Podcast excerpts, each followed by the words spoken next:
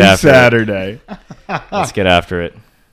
All right. Uh, I didn't include any casual topics of conversation in the draft today. So, who wants to kick us off with uh, what's on their mind? Let's start with you, Betsy. What's on your mind? Well, we are podcasting today from the suburbs. We are podcasting on the road. Fairfield, Connecticut. Yep, our exact location. we're, we're set up with all of our cords and laptops and microphones in like an off office room of Yeah. our friend's house. Hopefully, it sounds good when I edit this later. Fingers crossed. Shout out to the singers uh, for hosting us and letting us, you know, kind of take over the office while we did this with cords everywhere and laptops all jumbled up and on top of different stuff. it's a Way of Kings road trip. We're going. We're going on tour. We're going on a journey. We're going on a little journey, uh, but it's going to be a fun one. Damn right, it's going to be a fun. One. And one. after this, we're going to uh, have a couple beers. Two Roads uh, is what it's called, right? We're Two going Roads. to the Two Roads Brewing It's like a Festival. beer festival. Yeah, Really, we should have been recording this after the beer festival. I think That would would've be been much goodness. more Hilarious. entertaining. we should do that anyway. We should have a drunk episode where we. Oh no, that'd be bad. I would just spoil everything. you would 100% spoil everything. There's no way you could keep it together for that. I can barely keep it together now. Oh man. All right, so you want to want to take us in? Yeah, let's take us in. So, hi everyone, and, and welcome back. We are Highly Invested, a podcast dedicated to reading and rereading the Cosmere and the works of Brandon Sanderson. This is Dappert, here with my best friends Richie Green and Betsy Gonder. Uh, yeah, a couple of my other best friends have gotten a little salty about hearing this on the podcast. Uh, I just want to, you know, shout out my other best friends as well. You have more best friends? Can you specifically name those best friends? no, I'd rather not, because then you know, you know, you don't, you don't want competition between the, everyone. So Ri- true. Richie has too many friends. Calm down, Richie. now, as a reminder, Richie and myself are seasoned Cosmere fans, having read all the books, myself twice through, and Richie once, joined by first time reader who continues to get a little bit too close to the truth of it all, Betsy. Now, this podcast, as always, will be divided into spoiler sections and non spoiler sections for listeners reading the Cosmere novels for the first time or joining us on a read through. But let's not, you know, beat around the bush and dive right into chapter 15 The Decoy. We rejoin Dalinar and Adolin cleaning up after the ridiculous battle with the many legged crab thing.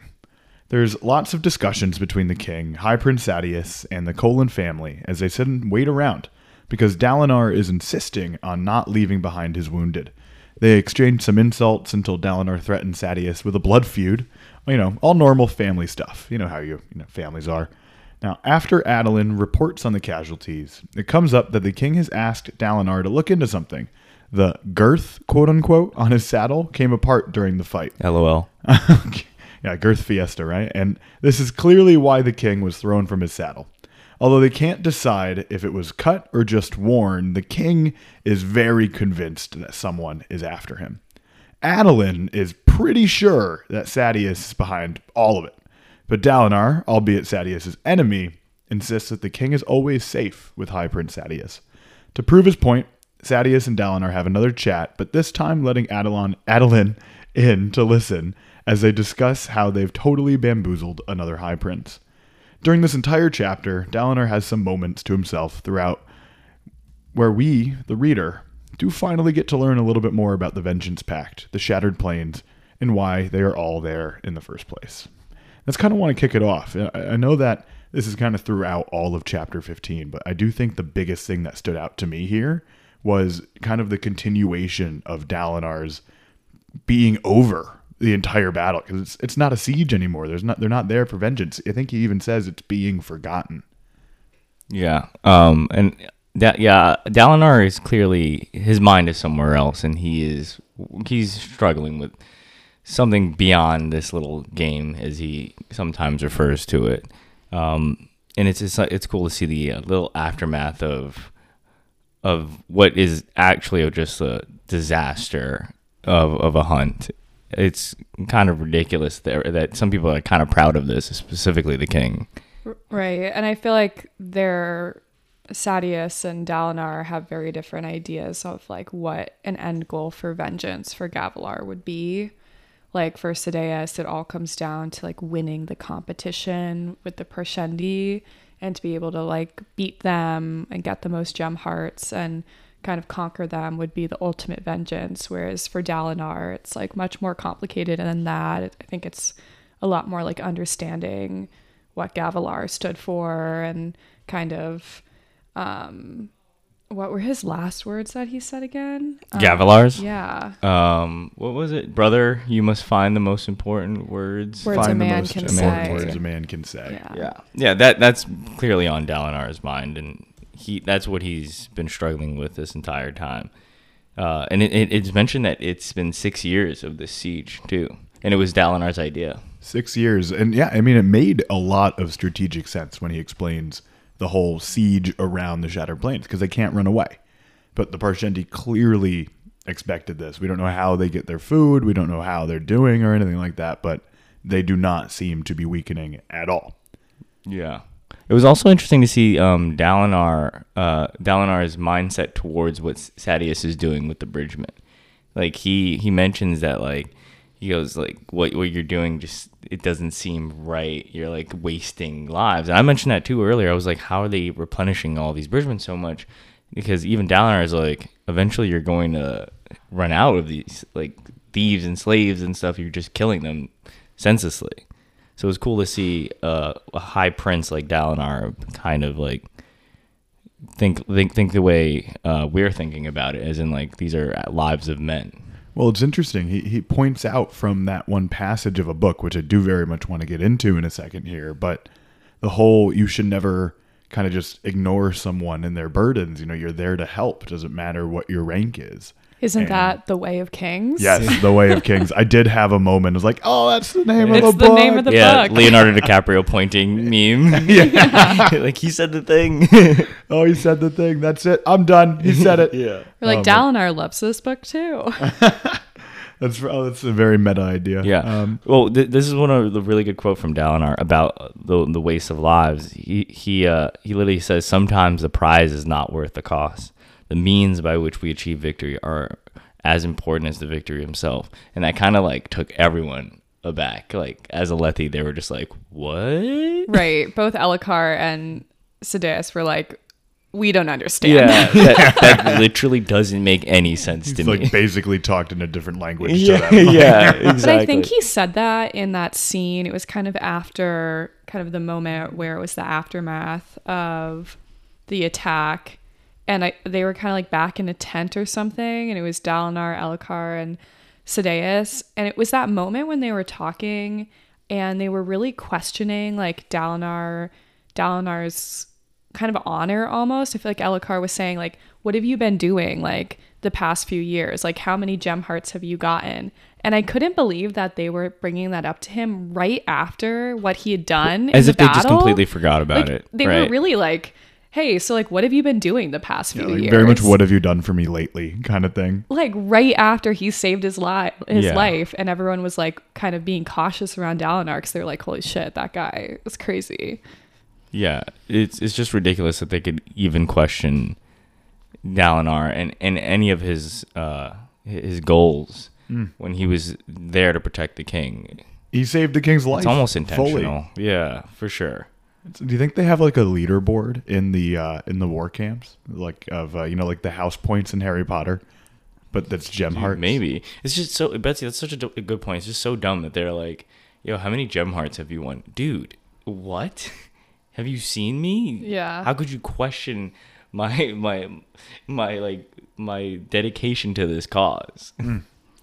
Seriously, it, it's the man just stood up and like literally held up a probably thousand ton beast from killing the king, and the king's like, you know, you're not you're not bringing me enough money though, man. You know, right. They were like saying he in." lost his edge or something, and it was like clearly not. But but then after that, we have that interesting scenario, which I think digs in a little bit more to the relationship between Sadeas and Dalinar, where I I didn't quite understand kind of the situation with the wood and like the other high prince, but like I know Yeah, I wasn't following it all the Yeah. way either. Maybe, maybe Daprit can opine on that, but I, I, the gist is what I got is that like they're working together to Right. make sure that these people are loyal to the king. like there's a little bit of respect still there and like an understanding of like what they need to do, like what their duty is, and how that was interesting for Adolin to see. 'cause it's like they used to be friends, now they're enemies. There's like some respect lost on Sadeas's side, but they can kind of still work for this larger cause together. I mean, yeah, so I, I can explain as well a little bit of what that was. So, the Fabrial, which we should bring up as well, because there's another Fabrial that's noticed at the beginning of this chapter, the heating one, which are Fabrials are basically just like magic condensed into a stone that lets you do stuff. And eventually we'll learn more about what they are in reality, but that's kind of all we need to know now. But one of the most famous Fabrials are Soulcasters. And what a Soulcaster, as we know, can do is feed an army, make you wood out of nothing. It, it basically allows an army to be a mobile unit without a supply line.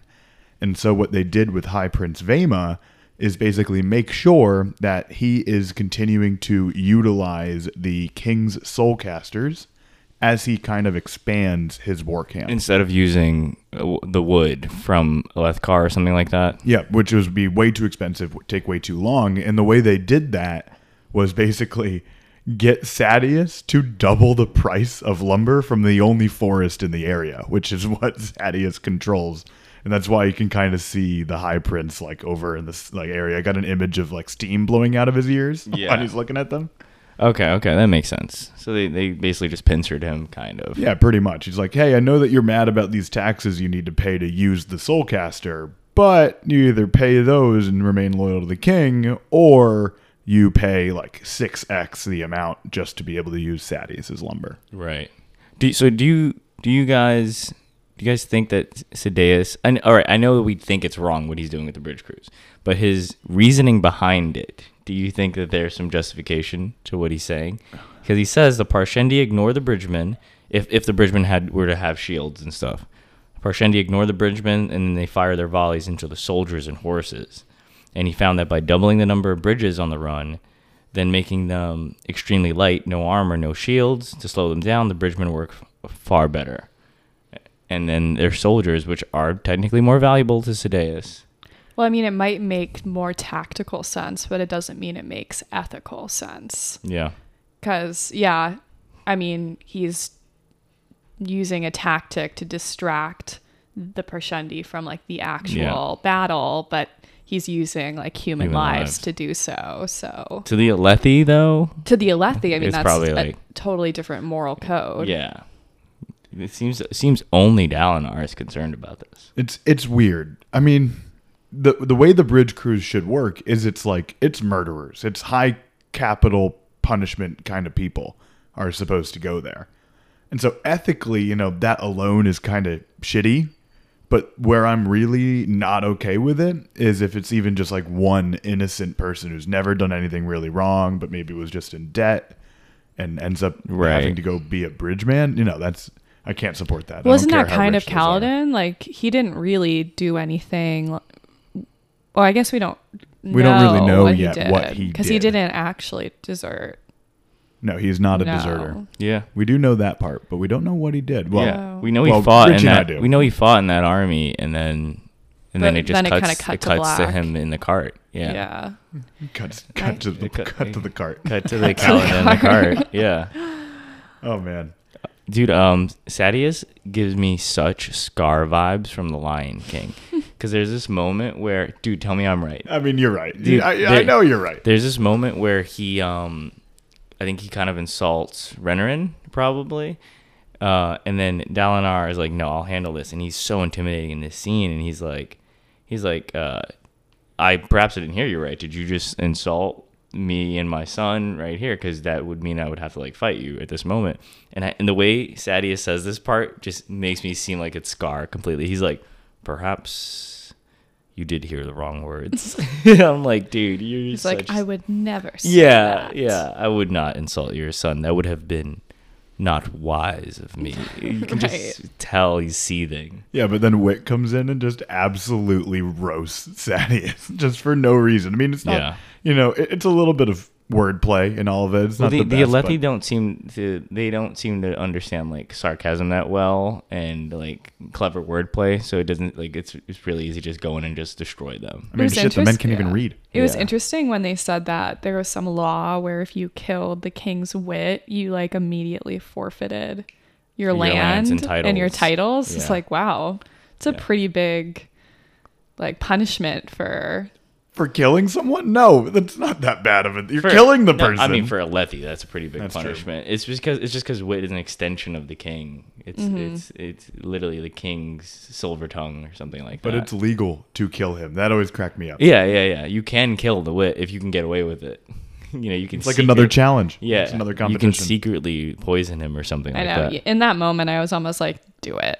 Because I wanted, Yeah. I wanted Sadeas to just Like- be like, Dude, totally. totally, yeah. Interesting. I don't know why Wit hates uh, Sadeas so much. I don't but really guess- know but I, either. but he I think everyone just hates him. yeah, I mean, he's, he's Scar. You just said that. Yeah. I mean, no one really likes Right. that guy except hyenas. I kind of get the sense that the like wit is supposed to be someone that like can kind of see past all of the like like stratified No. No. societal stuff and like really read Oh, people for who they really are and so he can just like read Sadeas to filth because he like doesn't care Yeah. Uh, Bright Lord Sadeas, I'm terribly sorry to see you here. that was really good.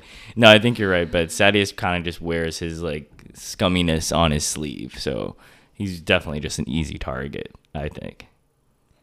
So I have a separate question but what does it mean when the chasm fiends pupate So you know what? I hate like, that uh, word. you know, Pupate.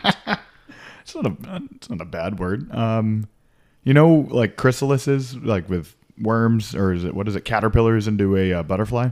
they're like building their chrysalis Yeah. So when a pupating is literally that they like take a cocoon and they wrap something around them and they like sleep for a bit. They come out different. Oh, um, also this this has nothing to do with this, but uh, um, I do want to uh, point out that I understand that I can't pronounce chasm at Yeah. all, and I keep saying chasm. I'm so glad you brought that listen. up because that was really annoying. oh my last god, episode. I'm working on it. All right, this is something I mean, I'm in this one on. episode, I think we've said Sadius and Sidious. Sidious. Oh, that's not gonna stop though. Yeah. All right. Listen, English isn't math. It's uh, it's, it's English fluid. isn't math. It's English fluid. isn't math. It's Very it's fluid. It's true. not, it's not just logic. It's very fluid. It's, it's very fluid. Um, but yeah, I know it's chasm. Uh, working on it though. Do you? I kind of do. Can they eat the chasm fiend? That's a. I mean, Maybe. I mean, what if? What if that was just like a huge spoiler? like me and me and Jab were just like, "Fuck, she figured it out. how out." did she do this? She I can't felt like there was like a weird this. sentence where they were like, Why did you Har- ask that? harvest. Oh, it says the soldiers were harvesting its carapace amid cremlings that had come out to feast on the carcass. So I was like, oh, do they like Shout out eat, cremlings. Do they eat the meat? Wait, um, that's actually a great question. I I don't know. I don't have the answer to that. And if, if cremlings do listening, maybe send us an email This or something. relevant. There must be a word of Brandon on this. I know there must be. Yeah, we can look that up and see. Do they eat them? You could ask him, and he would. What What would he say? Uh, read and find out.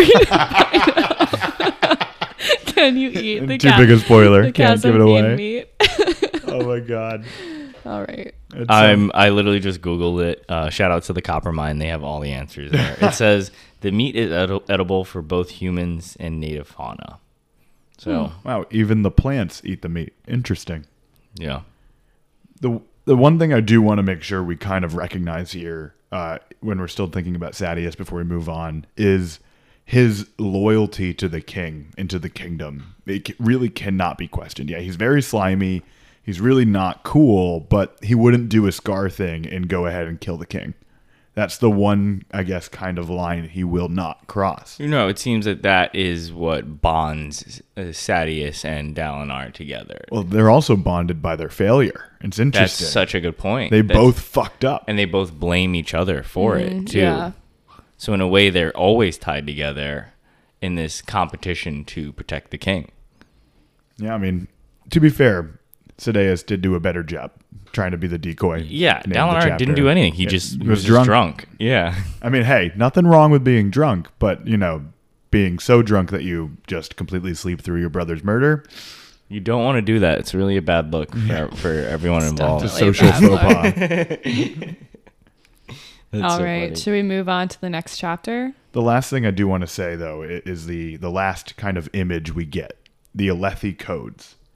You know, that's something that I do think is going to continue coming back Right. up with Dalinar over and over again because his brother even told him to follow the codes. to follow the codes. And so the five that we will continue to hear about, you know, are readiness, inspiration, restraint, leadership, and honor.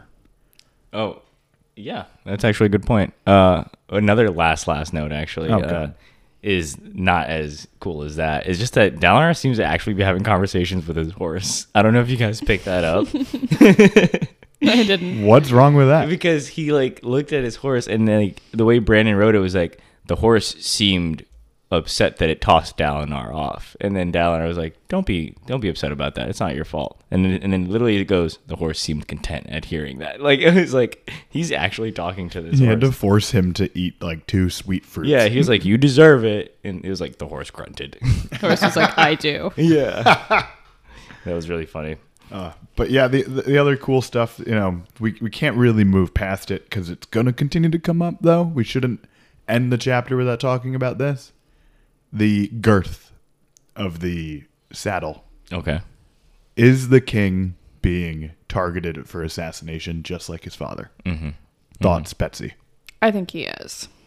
Okay, yeah, we will revisit. That. I think it is just because they've like mentioned it so much. Like, just I know that they talked about him having a lot of paranoia, but the fact that he mentioned seeing someone in his room and Dalinar kind of brushed it off, and then when the strap was cut, I still kind of it was kind of like Dalinar and Adolin like looked into it, but they didn't like put that much importance on it. I kind of feel like it's something that's gonna come back.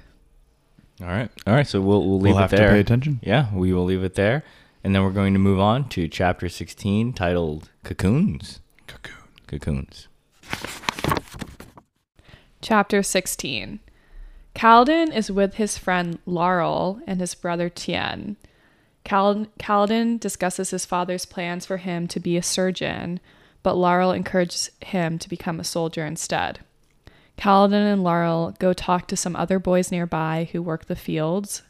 Jost, another boy, claims that his father was cheated out of a shard blade when he was in the military, but Kaladin insists that the area where his father fought wouldn't have had any shard bearers, and Jost's father must have been remembering wrong.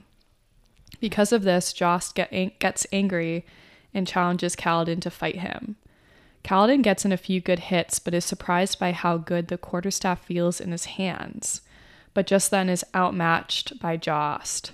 When everyone returns home, Kaladin is informed that Bright Lord Wistiow, the city lord and Laral's father, is dead, and that he's left Kaladin a large number of spheres for him to go to Kharbranth to be trained as a surgeon and then return to the town to serve the people with his new knowledge, putting Kaladin in a precarious situation about what he wants for his own future. So I thought this chapter was a really great flashback for understanding Kal's character. We're really seeing the beginning of Kaladin's interest in being a soldier, in his uncertainty between becoming a surgeon and a soldier, and the things that are really pushing him in both directions, like his father, Laral, um, his interaction with the other boys, etc. What did you guys think about No, this I thought that was uh, that's an excellent place to start. Is all the directions Kaladin is being pulled in, uh, specifically, you know, with Laral, uh, also a palindrome, by the way. Yeah, I Laurel. noticed that as well. Um, with and and she's a and she's a, a light eye. So Are we sure it's not Laurel? Laurel, I could, I, I could I could do Laurel. That's Okay, I can do Laurel. I can uh, I like Laurel. Laurel better. I can accept that. Laurel sounds like a southern drawl. Laurel. Yeah. Laurel. Which one? Which do you prefer, Betsy? Final decision. How did you say it? L- Laurel. Laurel. Okay, Laurel. That's ter- That's terrible. It doesn't even, Laurel. It doesn't even feel natural. Laurel. Yeah, there was a lot of conversation around like kind of different classes. classes. Yeah, she and- she, yeah. she she she just doesn't. She seems like she's manipulative. I don't like her. Fully That's what. I thought as well. Like I clear she's an I instigator. could sense. Well, my my thought is that she has a crush on Kaladin, but she doesn't think that she he is at her level. Right.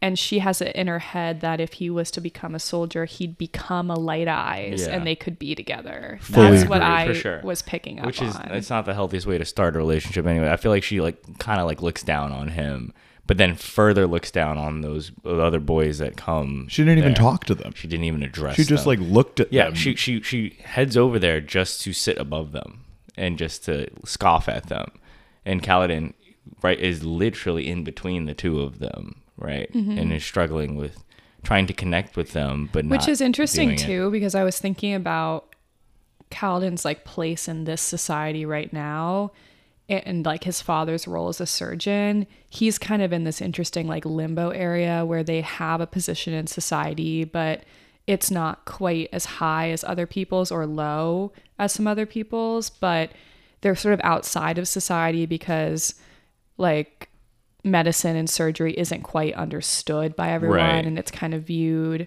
and questioned in a strange way. So like Kaladin comes from not like comes from money, but he comes from some sort of higher class. Yeah. But it's sort of not what everyone would view as like the kind of high standard. Right. It's like it's like either you're you're a farmer, which is like respectable, or you're a soldier slash you know light eyes, where you're you know you have like the highest like honor base to be one basically, and then there's there's these surgeons who are just saving lives. well, there's only two types of people, according to uh, Lirin, the father. Yeah. Those who kill and those who save. Those who save, yeah. But yeah, I really didn't. I didn't trust her at all. She seems like the ops. I don't. I think. Uh, I hope Kaladin doesn't follow her anywhere. I don't know. I wrote even in my notes, Kal is definitely in love with this girl as well. Like Oh, he- you can he- tell he has a crush on her. He even knows Yeah. it. He's like, yeah, no, logically, I absolutely do have feelings for this girl, but I didn't expect the feelings to, you know, have feelings. Yeah. It was really funny. Very, I'm 14 and this is deep kind of vibe. You can tell how impressionable he is, but also that he has this like core sense of intuition around what he wants to do and not wants to do. Like I think he has this desire to impress his father, um, uh, like a, a need to kind of do what he's supposed to do. and and I want to become a soldier too. right, but that's that like fire within him Right. that he really feels when he faces off against um is it Jost? Yeah, it's Joss. I and like he realizes like oh this is the thing that's not necessarily what i'm supposed to do but feels right right. and that's that like first little hint of that And uh, what's also interesting is that uh, those all those forces pulling against him, him himself wanting to wanting to fill this emptiness and like do something. His father telling him go to Kharbranth to become a surgeon, and then Laral basically saying go risk death just so that I can be with you. There is his little brother who keeps him grounded, right? And amidst that like kind of just confusion and darkness and kind of uh, the melancholy that like starts to overwhelm him, his brother very simply just goes, "Hey, be present in this moment. Look how dope this rock is." right so right it's so good. and even like the last check line rock. of Yeah. the whole chapter it says but that one moment holding the quarterstaff, a single moment of clarity in an otherwise confusing world so it's like despite being pulled in all those directions like that felt like a moment of clarity mm-hmm. You can absolutely see him becoming that, like, you know, squad leader, trying to save everyone around him, but really meant to be there. Right. He was born to hold the staff, a spear, etc. I also feel like, wh- like when we first kind of really meet Kaladin, when he's a slave in the cart, like his kind of sadness and depression almost makes sense because he's been through so much.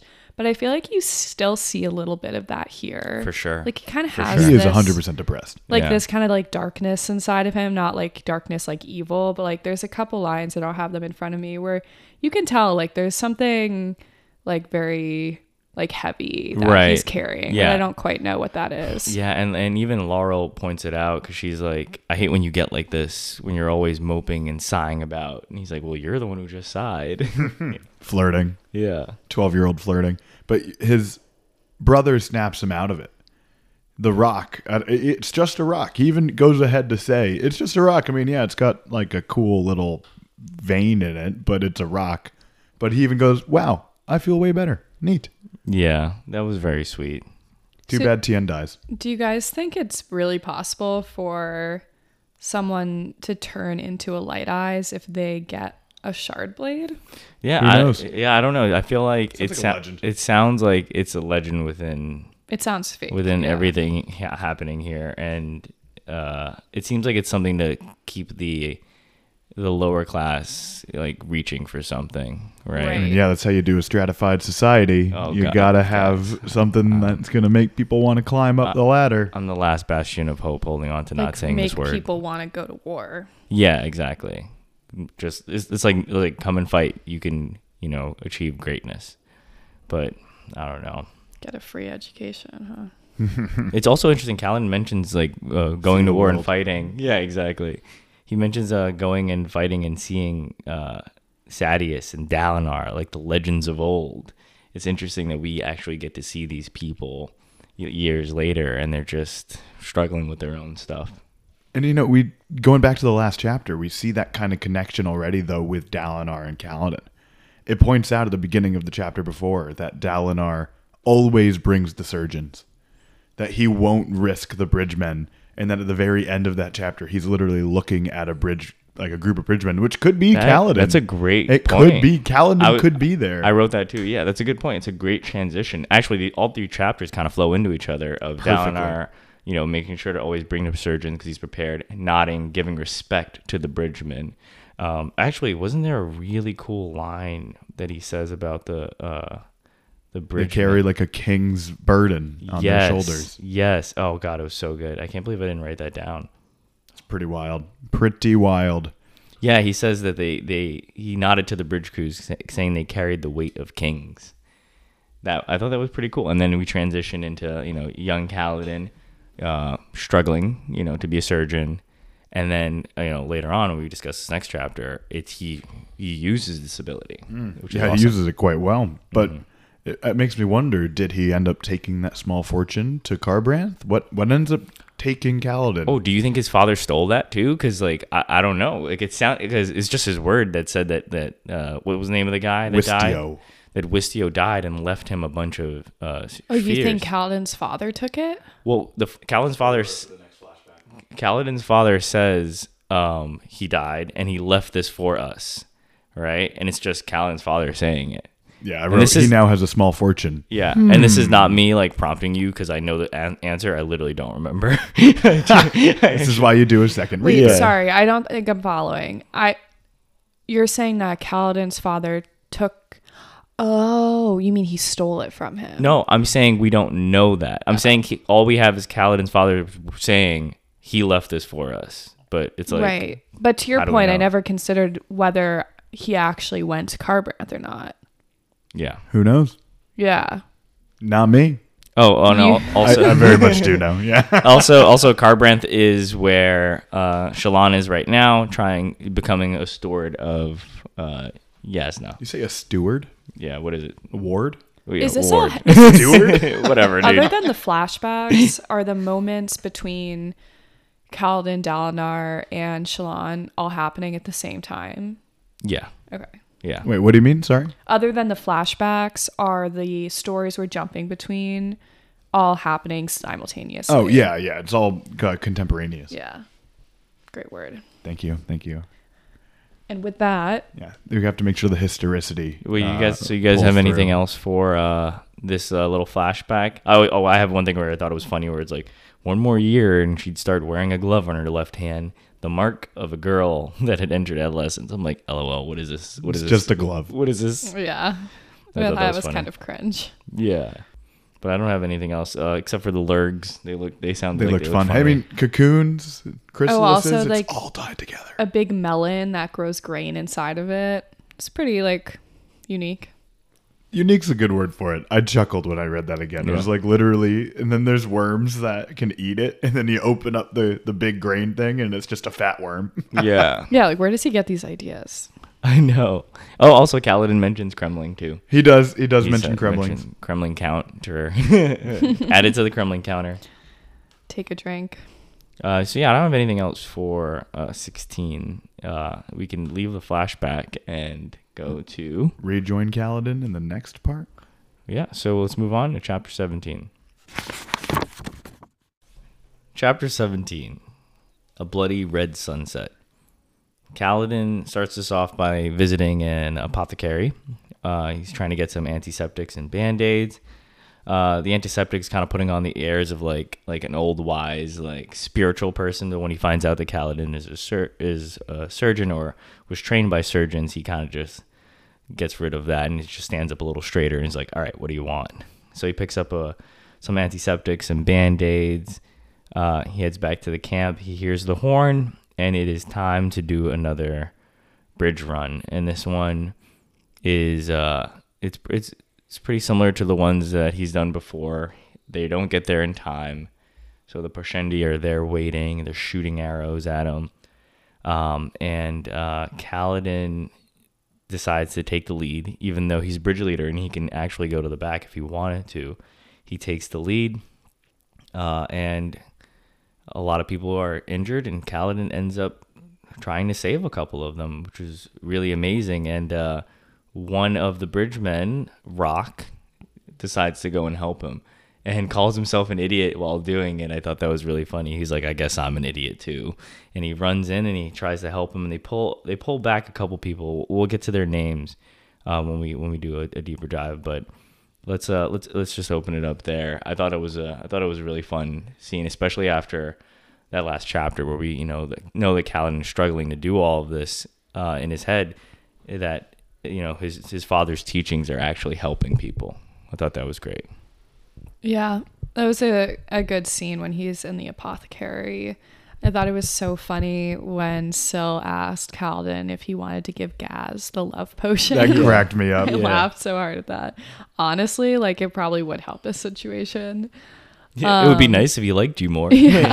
oh, Syl. I don't think that's what that's for. But Syl, so she's invisible to others, but not, but is seen by Calden. That's correct. But that's not um, typical of Spren. But though there's nothing typical about Syl. Yeah, yeah. There's nothing typical about Spren. Wait, these are literally like I mean- emotions I and mean, it's typical things. in this world. Like it seems like if there's Spren like coming off of a dead body or something like that, like everyone can see it. yeah, I think there might be some that everyone can see, or maybe the emotions are so powerful that they become visible. Yeah, I was gonna say maybe they're like always there, but when it, the emotion is strong enough, they they manifest into the physical world. I would, I would, I would. That's how I would say it. Like think back to when Shallan was doing all that drawing. Sorry, Shallan was doing all that drawing, and the creation Spren just like we're drawn to her. You know what I mean? Yeah, mm-hmm. yeah, But she's growing, man. She's understanding abstract thought. right. Like now we got a teenager kind of, or like maybe a tween version of Syl Yeah, who knows what death is and can think about thoughts. Yeah, she said people are discord. Yeah, I was like, quite a- I wouldn't have even said that. right. It was like almost it was Deep poetic. thought. Kaladin's like, she's learning too much. right. It's nice to see that they're just like together and that uh, they're just like clearly becoming stronger together. Yeah, I, think love it that. like gives a little bit of levity to Kaladin, who is stuck It's in this boy. horrible yeah, situation. yeah, rightfully so, Yeah. for sure. the worst kind of situation imaginable. Right. I thought it was really funny when he like they sound the horn and he's like "Uh, line up and I could just see everyone just like walking by him like rolling their eyes like dude stop like what are you doing? Yeah. I mean, not to like dive into it right away. I mean, we can go back into the apothecary, but it was interesting to see the juxtaposition between like during the bridge run when everyone's kind of like this guy, like he just like wants to boost his ego while he's here, blah, blah, blah. But then after when he's trying to actually save the men and you can kind of see the other guys being like, oh, holy shit, like he actually cares and is like putting himself on the line for this. And I think that's like a big switch. I, yeah, I think the, the, the, the literal change happens when he switches places with Rock right at the beginning, right? What would you what would you say? Oh, absolutely. You know, I think that was really where he showed the strength to kind of come forward and like make Rock move mm-hmm. and take the most weak place there where he's likely to die. Right, and in doing so, it Rock returns the favor immediately. I didn't even like pick up on that. That like just like um just like the the last chapter, the Rock comes back and like helps. Oh, I thought the same thing, right? dude. Like, Yeah. like, Tien gives Tien literally gives him a rock and he's like, dude, take it easy, whatever. And then this person named Rock, you know, comes and helps him bring a person to safety. I thought have it was that in cool. my notes as well. It was like when when, uh, he goes, "Wow, a rock can't save anyone or help anyone." And Oh my god! shit. He literally Yeah. says that in the flashback. That's so funny. That's so crazy. My That's mind is blown. Yeah, that's awesome. Yeah, but it's it's cr- cr- clearly clearly uh you know you you told me to go to the back. You took that you the possible like what do they call it the death the death line. the death line for me. So you felt obligated. But Kaladin says like it's my privilege to run in the front. Yeah, Pretty badass. Mm. yeah, and he and he stands the entire time too, even though he's exhausted. You can tell that you know they're gaining a little bit more respect for him. Well, let's remember too. This is the same day. I'm pretty sure that he No ran way back and forth day. in the. li- Yeah, it's the same day, dude. No way. Pretty sure it's the same day. He even like made some mention. He's like, "Wow, I should not have done all that shit in the morning. I'm exhausted." Wow, that is crazy. It, feel, it feels Man's like such time has reserves, energy reserves everywhere. It was cool to see also when um Sadeas and like the other soldiers go by and Kaladin doesn't bow to Sadeas. But then he's engaging with one of the soldiers and he's like like my bridge is like my weapon and like I treat it like that. Yeah.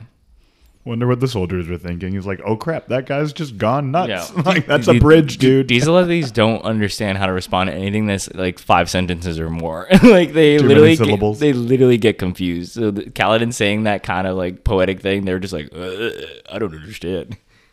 It's just hilarious. But you know this this was some crazy action, and you know it's it even kind of you feel like you're there with him when he's running straight at the line of arrows, and he and you know the guy to his right drops, and then the guy to his left drops, and he's suddenly alone in the Yeah. middle of the front of the bridge, just charging forward. And as he charges, he yells, uh, "Tien." Tien, oh, Yeah. my heart. Yeah. He does it all for his brother. He was like, I don't even know why I yelled it. It's like we know why. yeah, that was that was really intense moment. Like there were so many casualties and like Kaladin trying to save anyone he can. I think there was one like descriptive moment where they said that he was like trying to run but slipping on the blood on the ground. Jeez. Oh my God, Gaz looks at him. Is that all blood Is that, yours?" is that all your blood, dude? Like, yeah. Gaz must be terrified of Kaladin, to be honest. Yeah, Just imagine this guy is just like soaked in blood, like just slowly walking towards you, and you, no, yeah, man, I'd be terrified. Yeah, I'm curious what it seems like Kaladin when he said like he's clued into the fact that Gaz is pretty desperate for the money that he's giving him, even though it's not a lot of money. I feel like he's real like Kaladin's pretty observant and he's mm-hmm. like able to pick up on like little things that are gonna benefit him in the long run. And like I kind of I was confused about that also. Like why is Gaz like willing to kind of let all this stuff slide for just like a couple of spheres? It's literally pennies. like it- that's the smallest form of denomination. Is it because Gaz is flat broke and afraid of Kaladin? Yeah, I think it it's a could mix be of those. that. Yeah, he's just absolutely terrified of him. He's Don't weak. forget, he, he's yeah, a weak he's man. very weak. He's always in the back of the fighting. yeah, yeah, he's not great. he's a weak little vulture. That's what it is.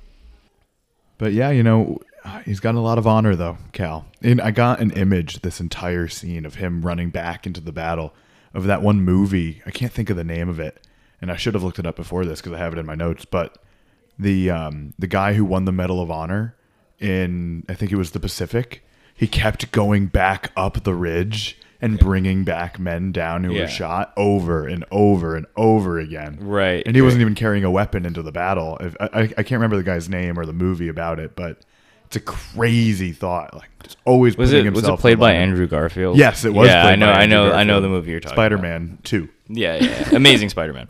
But yeah, Whatever. Yeah, I, I know I know the movie you're talking about.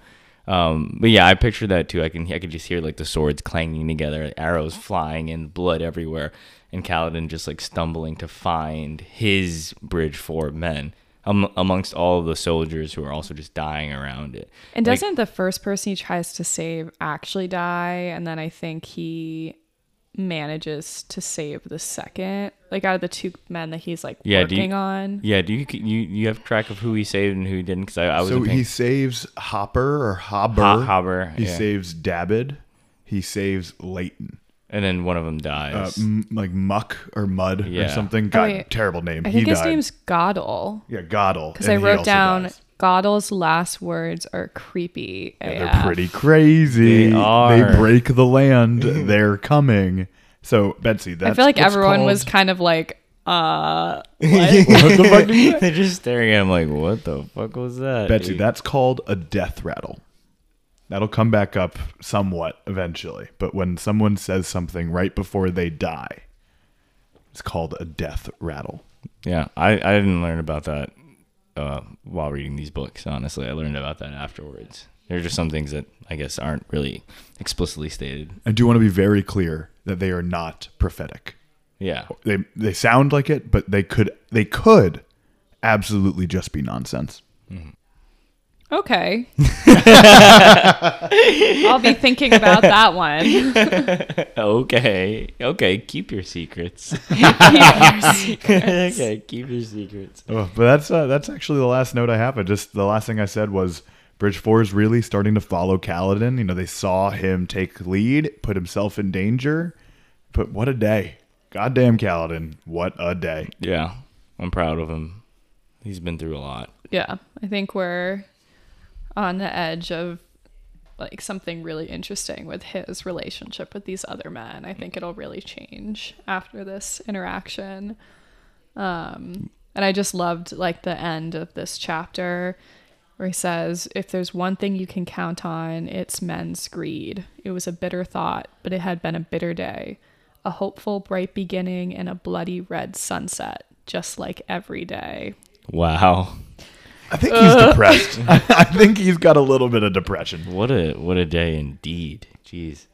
Um, all right, cool. So uh, I guess we're uh, I guess the the bus is is pulling we- up we and we're, we're going. The bus is pulling up. I'm like trying to get on, the door's closing, I'm banging on the door, let me on the bus. let me in. Let me in. Richie and James are waving out the window. Uh, we, we'll be heading now into the spoiler section. Our conversations from here will be centered around these specific chapters, but we will bring in the context of the entire Brandon Sanderson Cosmere series. That includes Stormlight, Mistborn's Era 1 and Era 2, Warbreaker, Elantris, Arcanum Unbounded, all the secret projects, the novellas, and then White Sand, I guess. If you are caught up, stick around. If you are like Betsy, sorry, the bus is leaving. Bye, guys. Later, bets. I'll see you at the uh, at the two uh, roads festival. Yeah, we'll see you at the two roads. Yeah, crack open a high noon or something. At a beer festival? Yeah, that, that didn't make sense. Oh, Betsy's done.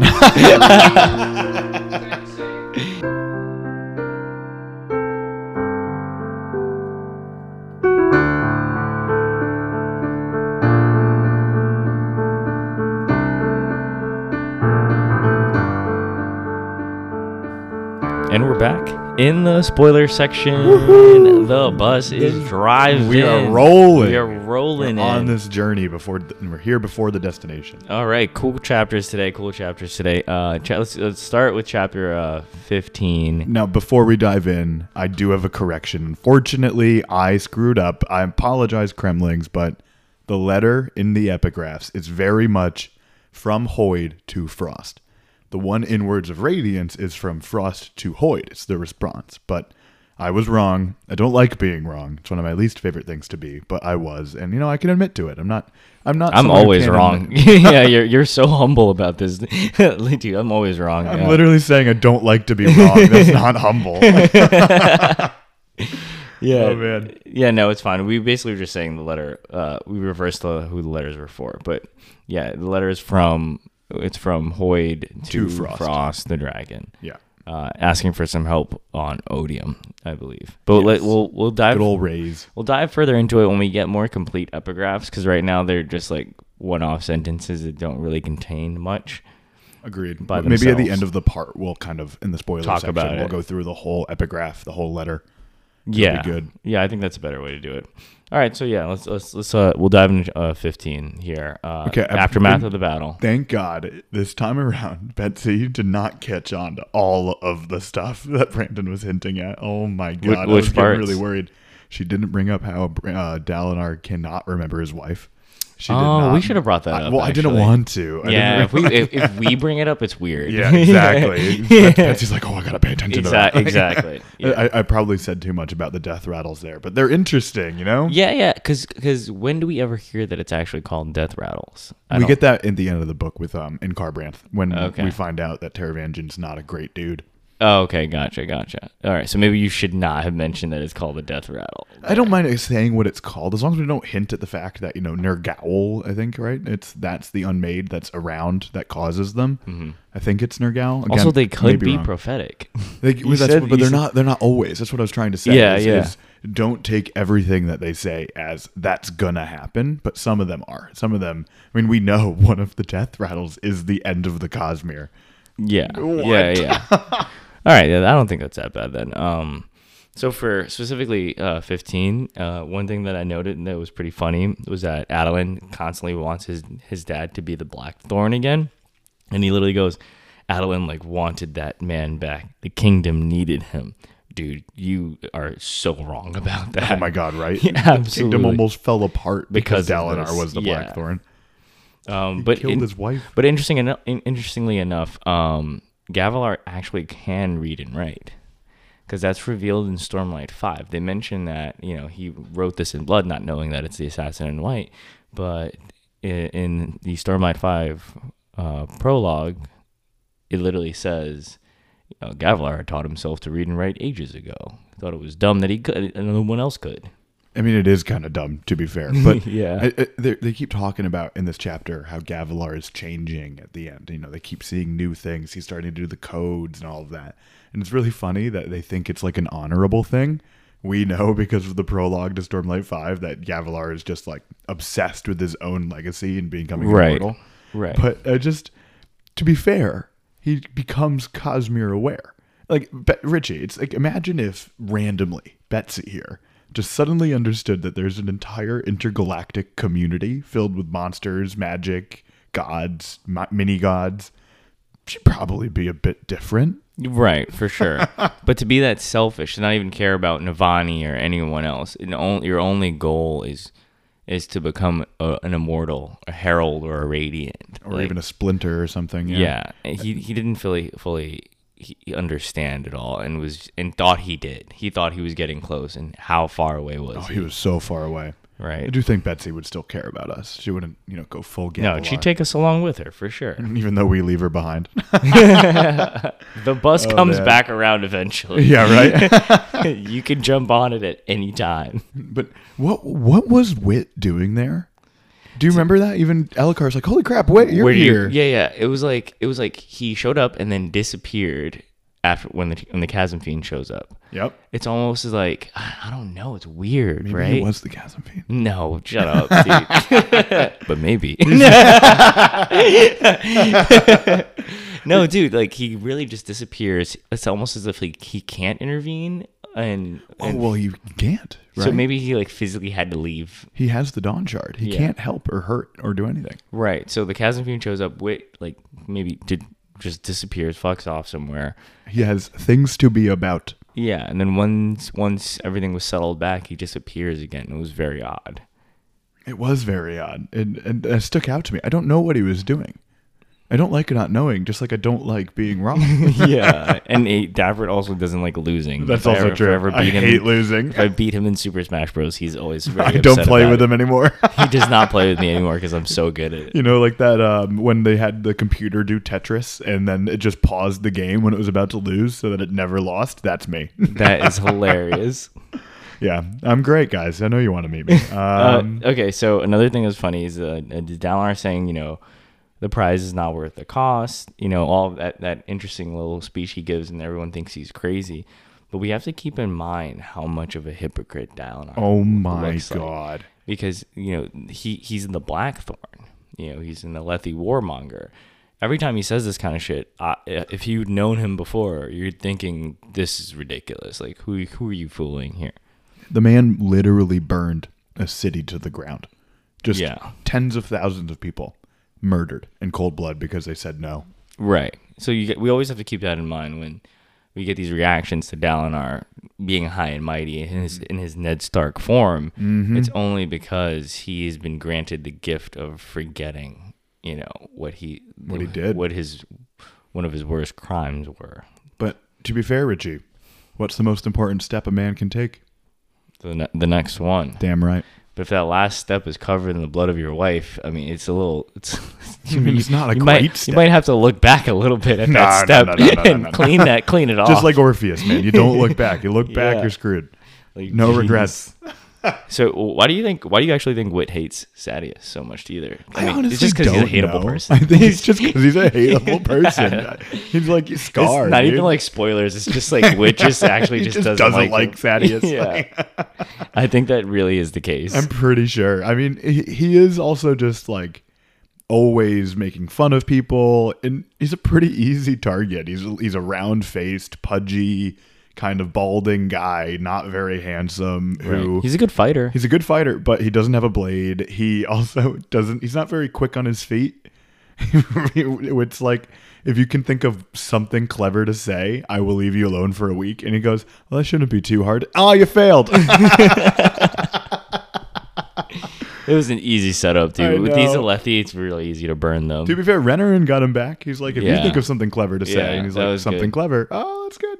That was good. We didn't even bring that up with Betsy, too. No, no, we didn't. Yeah, Well, that's funny. eventually, I think Betsy's going to start paying more attention to Wit. I don't want to call too much attention to him. No, I know. When we when we first talked about him, I think last uh, episode, we kind of just like got quiet. You know, it's it's hard Because to it's Hoid, dude. yeah, it's hard to it's hard to talk or, or about him specifically and not make it like obvious. I'm It's- so happy I've read Tress because I just always, whenever I see Wit or Hoid now, I just think about to him on that boat. He's so funny on that boat. so it's so funny that he is going through his he's basically like Doctor Who. Like he's got his own like a weird really good way to He's got it. his like weird journeys where he's just doing his own thing. It's basically immortal and it's just fucking around. He is immortal. He's probably got like 150,000 breaths. Yeah, he's he's literally just going on his own mini adventures constantly, and this is just a stopping point for him. God, I can't wait to f- learn what he's going to do now that he's also an Elantrian. Mm-hmm. Oh my God. Oh, you know what? Another thing that's kind of annoying. Uh, we know that Elhokar cut his own straps. yeah, dude. It's very Every time, I, annoying. every time I read anything about El- Elhokar like seething that Dalinar doesn't take this seriously, I just want to punch him in his little it's like, face. it's your fault, dude. Yeah, and and I know we, we referred to him as uh, the, the king from um, Avatar or whatever, but he's not young. He's not No, like he's young. really not. He's like 23. He's got a wife and a kid. Mm-hmm. You know, like why are you acting like this? Why are you pu- setting down on this stupid ass journey? that he started. And Yeah. the thing, the people he sees looking at him at night are cryptics. They're literally trying to bond to him. What? Did you not know that? No. Oh my god, yeah, dude. He does see people in his room. Wait, how do you know that? Is that a That's word? a word of It's a Brandon, I wob? believe. Um, or maybe it's like something like That's people cr- figured it out. He he sees like the heads and all of that, how they like you know Fuck. they're crazy. What No a cryptic looks way. like. He sees them.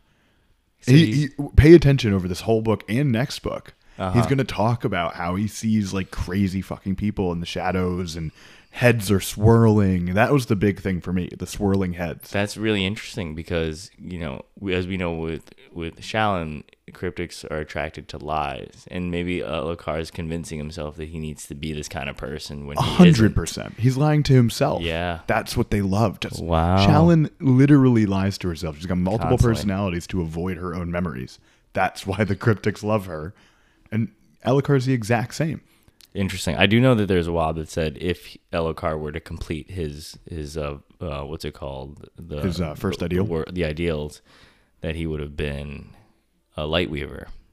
So that is awesome. I Oh yeah, they were cryptics. He sees them. They're real. Gotcha. It's just they're not people. They're not trying to hurt him. They want to bond to him. Yeah, I did not. wild? I did not pick up on that. This is why I have two read throughs to your one, my man. that, uh, that is that is valid. That is Except for valid. White Sand. Um, an- another uh, another point is uh, uh, this little fun quote from uh, Dalinar is like about S- Sadeas. Uh, but there's a good man inside him, son. He is not our enemy. Wrong. Yeah, right. Oh my god. Wrong. Yeah, Absolutely foreshadowing wrong. to the climax of this book. wrong on so many levels. Dude, it just it makes it hurt even more. Like I I I know what Brandon is doing. He's making us doubt us, you know, not trusting Sadeas. He wants us to feel that maybe that they are there is still good in him. He's just upset about. But and there probably still is at this moment, you know. But but we know Sadeas makes a choice at the end, and it is it's it's heartbreaking.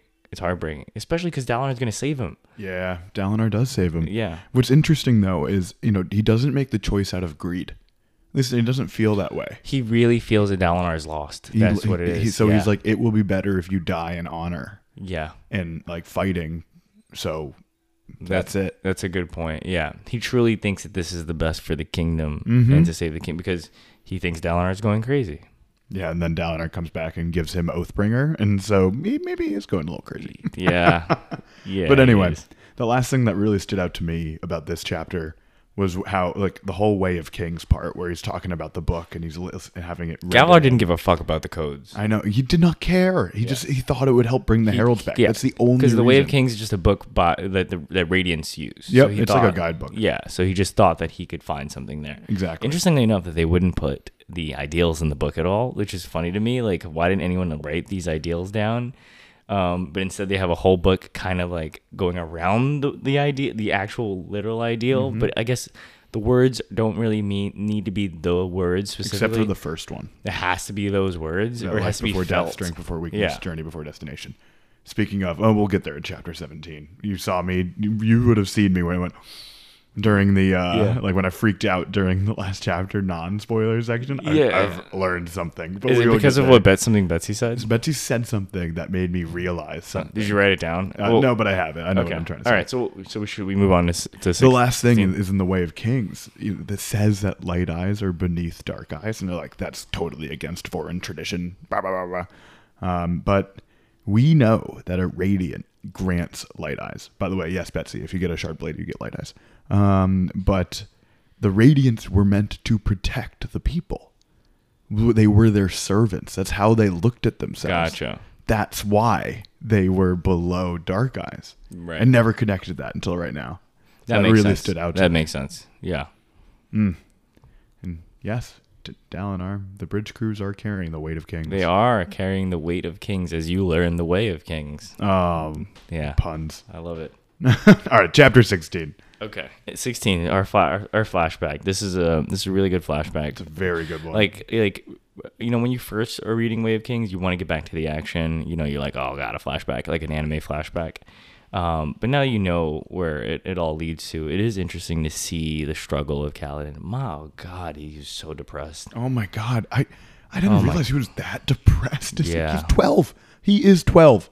Yeah, they described it as a strange blanket of melancholy that smothered him at times when he wasn't expecting it. Kaladin had depression. It's a very good description of depression. Yeah. It really is. Uh, and it will follow him throughout this book and the next and the next and the next and, And it- probably the next until he dies or become Ye- honor.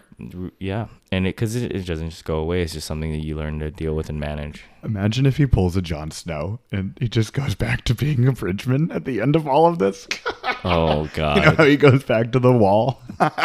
First of all, don't don't ever don't ever bring up I know, I end know. of Game of Thrones to me unexpectedly like that ever again.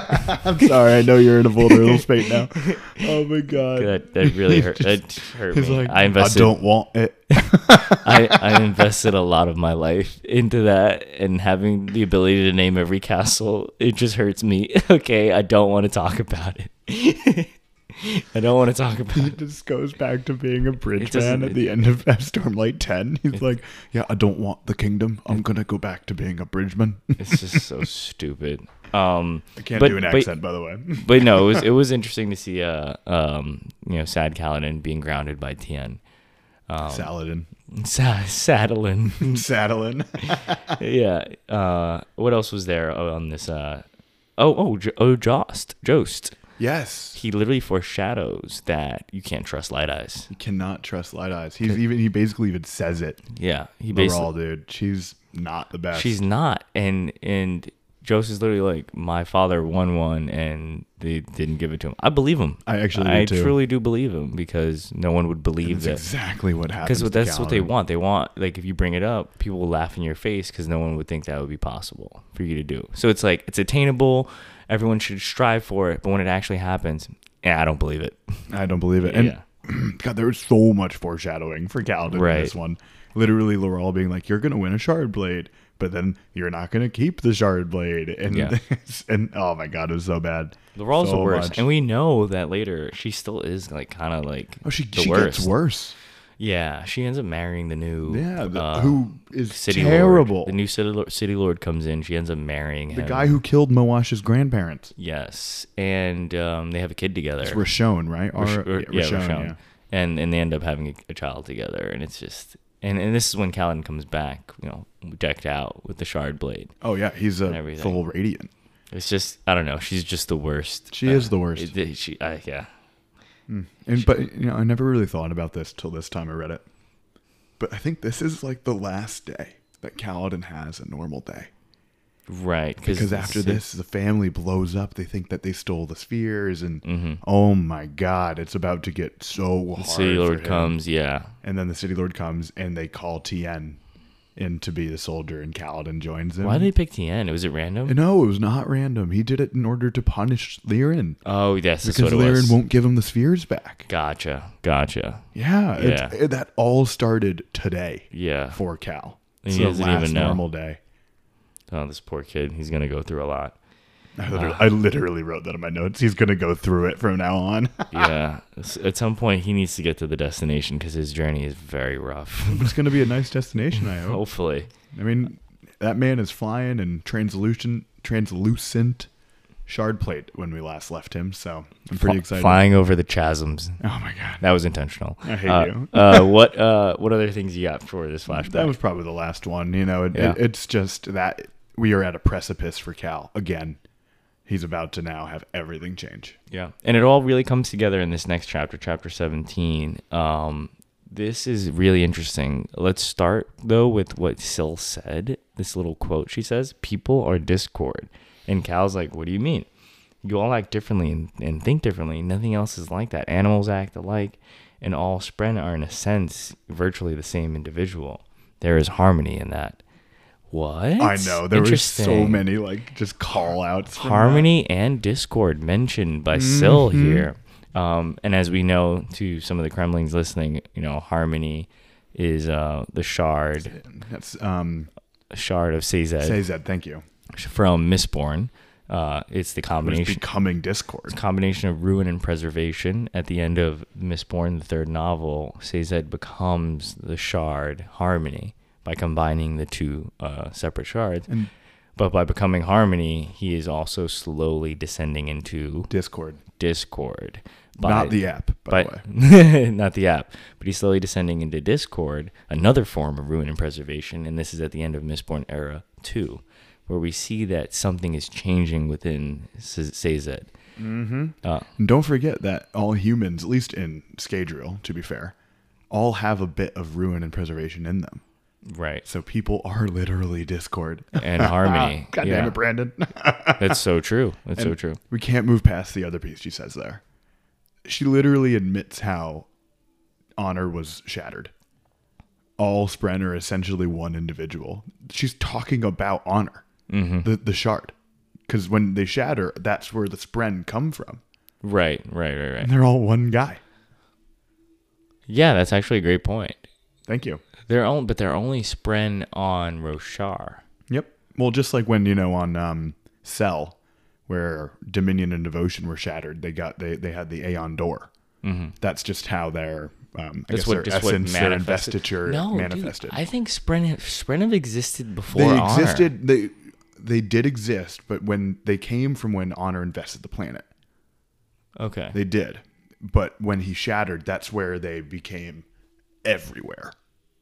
I promise you. I know that one for a fact because that one really Okay. surprised me. Because I, I remember something about Spren existing on the planet uh, before. Well, yeah, because they used to be friends with the listeners. Right. Oh Exactly. my God! Remember um, what's uh, what's her name? Leshwi. Yeah. She asks after a spren. They've forgiven us. Yeah. That I've read that scene in Rhythm of War a dozen I still haven't fully grasped what all that means too. But we'll, They've we'll forgiven us. I think we'll learn a lot more when we get over finally to Shinovar. yeah. No, for sure. We need to know what's going on with Ishar too. He's bringing Spren into the physical world. Oh my god. Oh, there's so much to There's do. a lot of questions I still have around just the Spren in general and, the, and their story. We need to, we need the backstory already because I need to understand the timeline and what actually happened with the Parshendi oh my god. and why the Radiants decided to give it all up too. well, the Radiants gave it all up because they figured out they were the invaders. Right. and that the last thing that the how they broke Ashyn was with surge with surges. They destroyed the world. Well, there's still people there, but they almost just fully destroyed it. And when the Radiants learned that they had the same powers that destroyed their Tranquiline halls, they were like, "Oh, we should probably not do this." And so they gave it up. I'd love to see that conversation. Oh my god! what well, they happened chose. Yeah. They chose. I know. Oh, my soul. But the one thing that really that, that I had like that moment, that coming to God moment during the non-spoiler section that I know you saw me have Yep. was um, we know that Kaladin never says the first ideal. Right. He slowly moves in through it, and he says life before death when he walks away from the chasm. This was his strength before weakness. When he moved Rock back, you can't lead from the back. Mm-hmm. This is him choosing strength. The next one is going to be Journey. I, I, am going to have to You're pay attention. find it? It's Yeah. going to be somewhere in this book. I know you noted that uh, Kaladin is clearly absorbing Stormlight. Oh, of course. throughout. Yeah. That's why he's able to keep moving and it, amidst all this working out and Mm-hmm. like almost dying. He even says like a bunch of arrows like show up around his hands because he was investing the bridge Mm-hmm. with a surge, which, which um with one of the uh, lashings that attracts it, the gravitation. lash. Right, the pulling one. Didn't yeah, save, of course, all of the people around him, but he did end up saving them. exactly. Mm-hmm.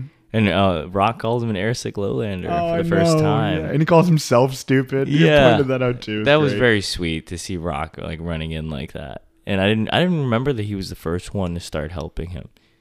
And that was incredible. And I didn't realize that Rock was the one who was sent to the back, and that's why he was just Mm-hmm. like, "I all right, I get it, I'll help." Oh my god, I'll do it. I love this book so much. So so when when Kaladin pulls a couple of them back, we know Dabi- Dabbid, Mm. right? Um, He goes a little. He never comes back. he never fully recovers from the shock. I remember that. Um, who else did he grab? Leyten. Leyten, Leyten. becomes important. He right? does. He becomes um one of the squires, I believe. But be- this is where he saves his life. Okay, gotcha. Hober. Does Hober survive? Uh, yes, um, he is like on a wheelchair for a long time. Mm-hmm. If you remember, and he kind of becomes like their. He, he helps Rock for a lot of it when he does the stews soon. But he is also very thankful to Kaladin, and I think he also eventually becomes radiant, and his leg heals. Wow, look at that. That's incredible. Yeah, but the other guys died. Yeah, yeah. Humble beginnings, though. Jeez. Yeah, but that's uh that's everything for me at least, Richie. Oh well, there's one other thing actually. Oh, The death rattle. What do you think about it? Because uh, let's read it. They break the land itself. He hissed, eyes wild. They want it, but in their rage, they will destroy it.